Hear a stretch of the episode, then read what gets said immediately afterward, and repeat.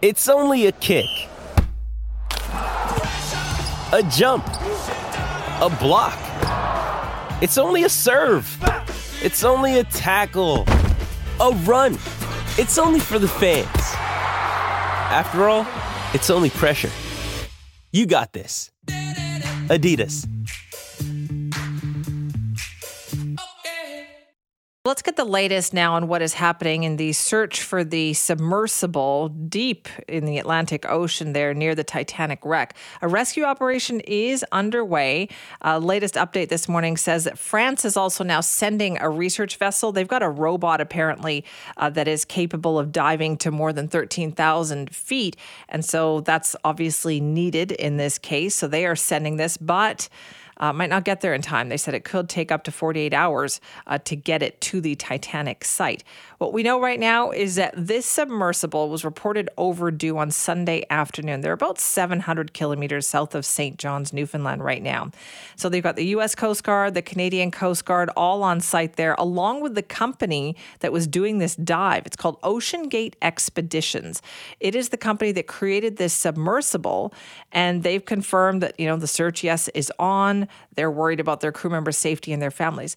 But what is going on with the actual submersible itself? Like, what do we know about this particular vehicle? Well, interestingly enough, when this company first launched, CBS News had a bit of a, a sub tour of it, so to speak. And have a listen. So, this is a couple of years ago when they first launched the submersible. An experimental submersible vessel that has not been approved or certified by any regulatory body and could result in physical injury, disability, emotional trauma, or death. Where do I sign? Oh, take your shoes off. That's customary. Okay. Wow. Inside, the sub has about as much room as a minivan. So this is not your grandfather's submersible. we only have one button. That's it. It should be like an elevator. You know, it shouldn't take a lot of skill. The Titan is the only five-person sub in the world that can reach Titanic depths, 2.4 miles below the sea. It's also the only one with a toilet. Sort of. And yet, I couldn't help noticing how many pieces of this sub seemed improvised. We can use these off the shelf components. I got these from uh, Camping World. We run the whole thing with this game controller. Come on! That is a video from CBS News about oh, three or four years ago when they first launched the submersible. And yes, it's true. They seem quite proud of the fact that they had made this submersible to go down to these depths. And yes, they were taking paying customers $250,000 each to go down there and see the wreck of the Titanic in person. And now we know that's the same, you know, submersible that is missing. And there are a lot of concerns about the search here about whether they'll be able to find people in time. So we want to talk about that. What is the likelihood of a successful search? What is the technology behind that? We had a chance to catch up with David Hambling, who's a freelance science and technology journalist. Well, David, thank you so much for joining us this morning to talk about this story. I feel like this is one of those situations, David, where the whole world is watching. Do you get that sense? Absolutely. Uh, I think we we do see this every time a submarine is lost because uh, we know exactly what could happen and we know there is a chance of rescuing people, but unfortunately, it's usually a very slim chance. Can you tell us what you know about this particular vehicle that they are in and, and what are the chances right now? The big problem here is that it's at such an extreme depth. Uh, there have been submarine rescues before. There have been people who've actually escaped on their own from stricken submarines before, but only at basically relatively shallow depths. Uh, I mean, the Guinness World of Records record for a submarine escape was a chap called Bill Morrison, uh, who was a British sailor who was testing uh, an experimental midget submarine in Loch Striven in Scotland in 1945. Um, they had a collision, the submarine went down, uh, it landed on the lock bed, which was 200 feet, and somehow he managed to force the hatch open and came up with the bubble of air. Uh, he was unconscious immediately and he uh, suffered a few problems afterwards. Um, but basically, he was um, perfectly okay. That was from a depth of 200 feet, 60 meters. That's right. getting close to the limits of what people can uh, survive naturally. When you get beyond that, you start needing special equipment and, and it gets very difficult scuba divers don't go below 130 feet without special equipment. Okay, and so how did this vehicle, this submersible, uh, you know, it was created? I've been watching some videos on how it was created, and it doesn't sound like it was high tech by any stretch of the imagination. How was it approved for for use in a situation like this?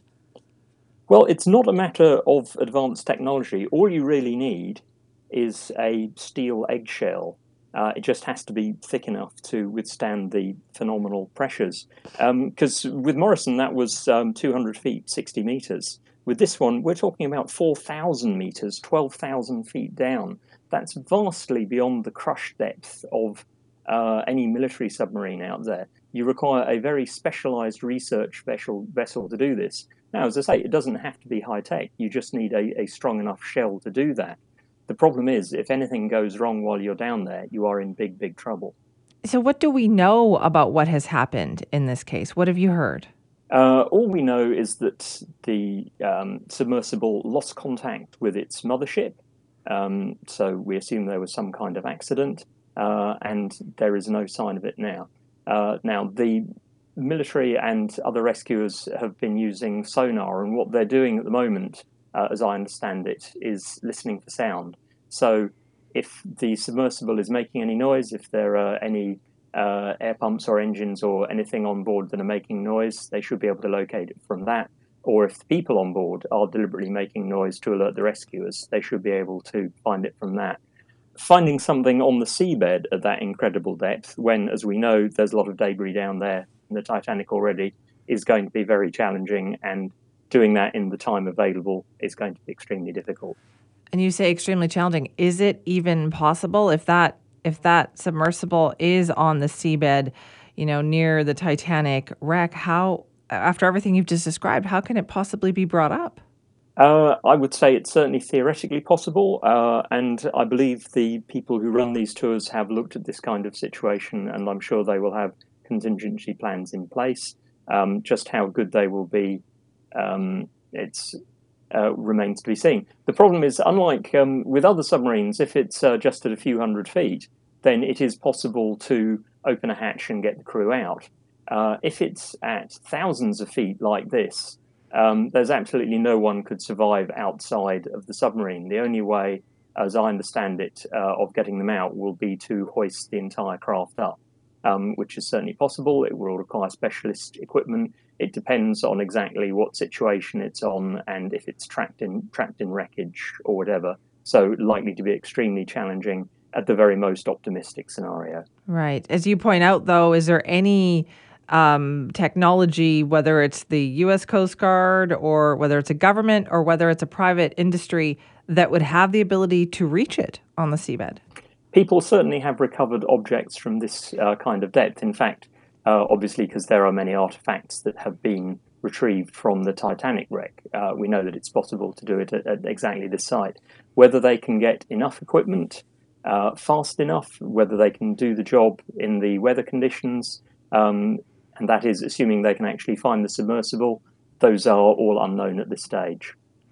What is the fascination, David, that you think people have with this, right? Like the idea that people would pay hundreds of thousands of dollars to go down there. Is it because it is still so unknown down there?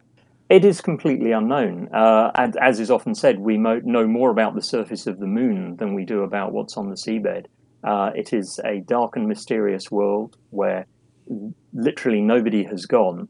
Uh, and in the case of shipwrecks, there are some fascinating things to see down there.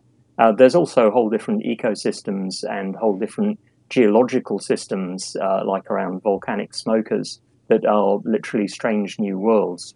So it, it's quite understandable why people are so curious, but it is absolutely no place for human beings. Uh, you need very good protection to survive down there. Well, David, thanks for talking to us about it this morning. Thank you. David Hambling, freelance science and technology journalist, talking about the rescue operation uh, that is ongoing right now to find that submersible. And the U.S. Navy is there, Coast Guard, Canadian Coast Guard. I mean, you name it. Lots of people on site to try to find it. But as you heard David describe, that is an increasingly challenging situation. And I know everyone is paying attention to that story right now. So we'll keep you posted on it.